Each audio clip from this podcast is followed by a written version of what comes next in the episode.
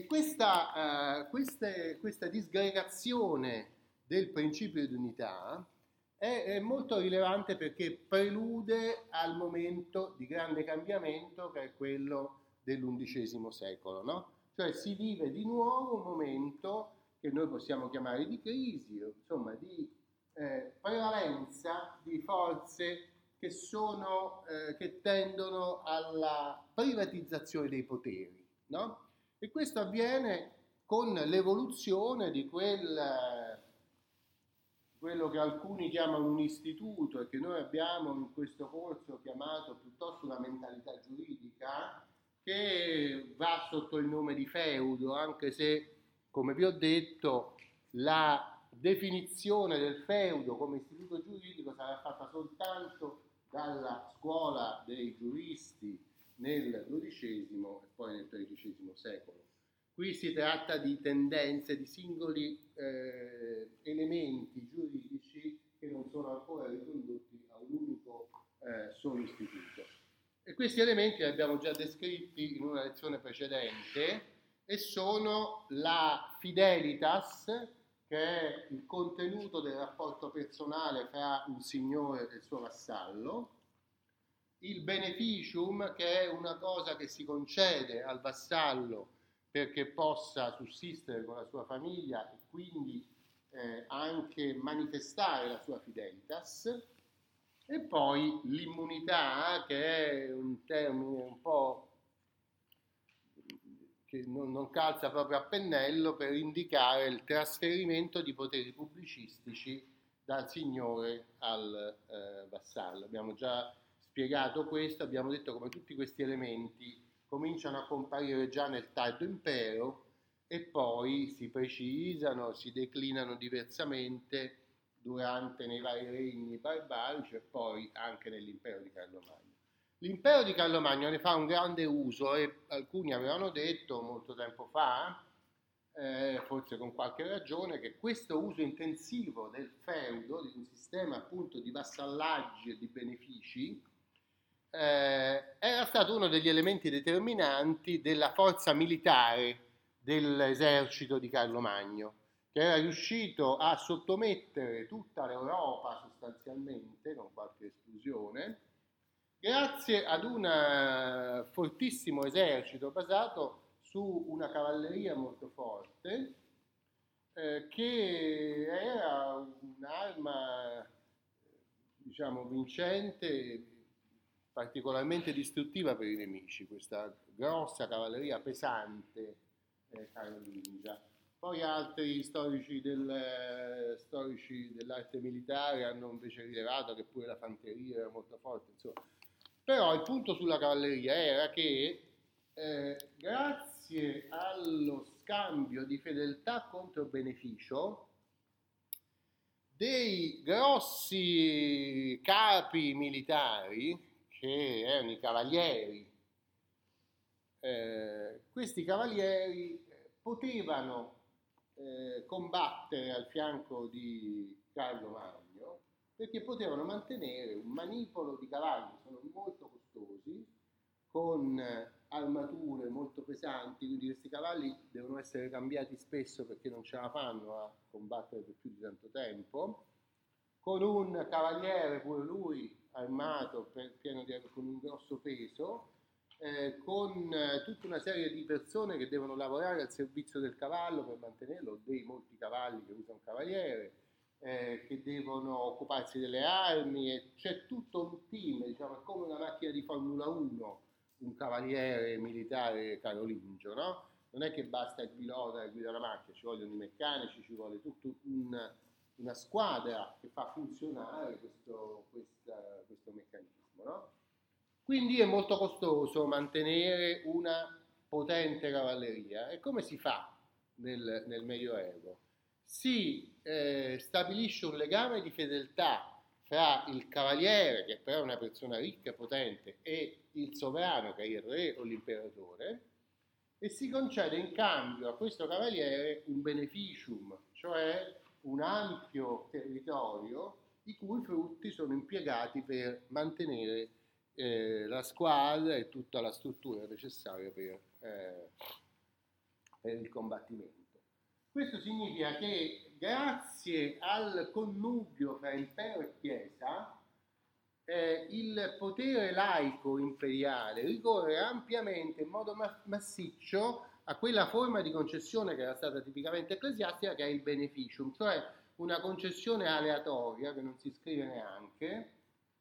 e che può essere revocata in qualsiasi momento e che dipende strettamente dalla fidelitas, no?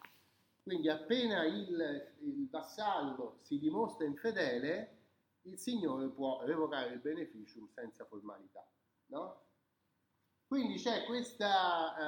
uso intensivo del feudo, e la cosa che è più disgregante per l'unitarietà del potere imperiale è il terzo elemento, cioè la concessione di poteri pubblicistici, cioè questi importanti comandanti militari che sono i cavalieri vengono ricompensati con una grossa estensione di terreno, e su questa estensione di terreno loro possono esercitare poteri pubblicistici, no? Quindi c'è una delega di poteri pubblici dal centro imperiale, che ne è titolare, ai vassalli, che sono beneficiari di terreni e su questi terreni esercitano poteri di giurisdizione, no? Questo configura una disgregazione del potere, cioè man mano che la potenza politica dell'impero si affievolisce, perché l'impero viene diviso, perché comincia un periodo di crisi, cresce il potere di questi signori che sono la nobiltà carolingia, i quali cominciano a vedere aumentare la loro ricchezza e il loro potere e cominciano a condizionare le decisioni dell'imperatore. Uno dei condizionamenti più noti, che viene descritto anche dal manuale, è la trasformazione del beneficium, che era una concessione aleatoria,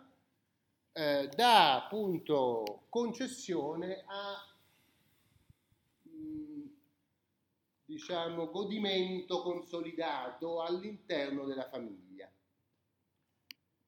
Cioè nell'877 Carlo il Calvo concede con un capitolare la promessa, in realtà non è proprio l'ereditarietà dei feudi, la promessa che per quanto riguarda i feudi maggiori, cioè i benefici più grandi, quando il padre vassallo, beneficiario e nobile muore in battaglia difendendo l'impero, l'imperatore si impegna a concedere lo stesso beneficio al figlio del vassallo morto. Quindi non è proprio un'ereditarietà dei feudi, perché il feudo non passa direttamente, il beneficium non passa direttamente dal vassallo morto al figlio, che non eredita, ritorna, ma l'imperatore si impegna a concederlo al figlio, no? Quindi rimane una concessione, però il capitolare di Chiusi segna questo elemento, che vi prego di sottolineare, l'elemento di crescita dell'importanza dell'elemento familiare, cioè del consolidamento delle funzioni pubblicistiche all'interno di una famiglia, non soltanto per quanto riguardava il re, come era già nei regni barbarici, ma anche per quanto riguarda i poteri degli alti feudatari, degli alti vassalli, cioè di quelli che sono la nobiltà carolingia. E questo è un altro principio, anche questo destinato a durare molto a lungo, fino a tutto l'antico regime e in certi casi molto oltre anche, cioè del lignaggio, dell'importanza di alcune famiglie che godono di alcuni diritti di natura pubblicistica giurisdizionali e che amministrano all'interno della famiglia questo potere, no? Il che è un elemento di grossa disgregazione, no? Perché l'interesse del sangue, il desiderio di mantenere il potere all'interno della famiglia prevale anche sulla fedeltà nei confronti dell'imperatore. Infatti questa fidelitas ai livelli molto alti rischia sempre di convertirsi in ribellione. Il grosso nobile che fa parte della corte, quando sa di avere un enorme potere, di avere milizie sue personali, di avere persone al suo servizio, di avere un grande beneficio, molte ricchezze, molto potere giurisdizionale,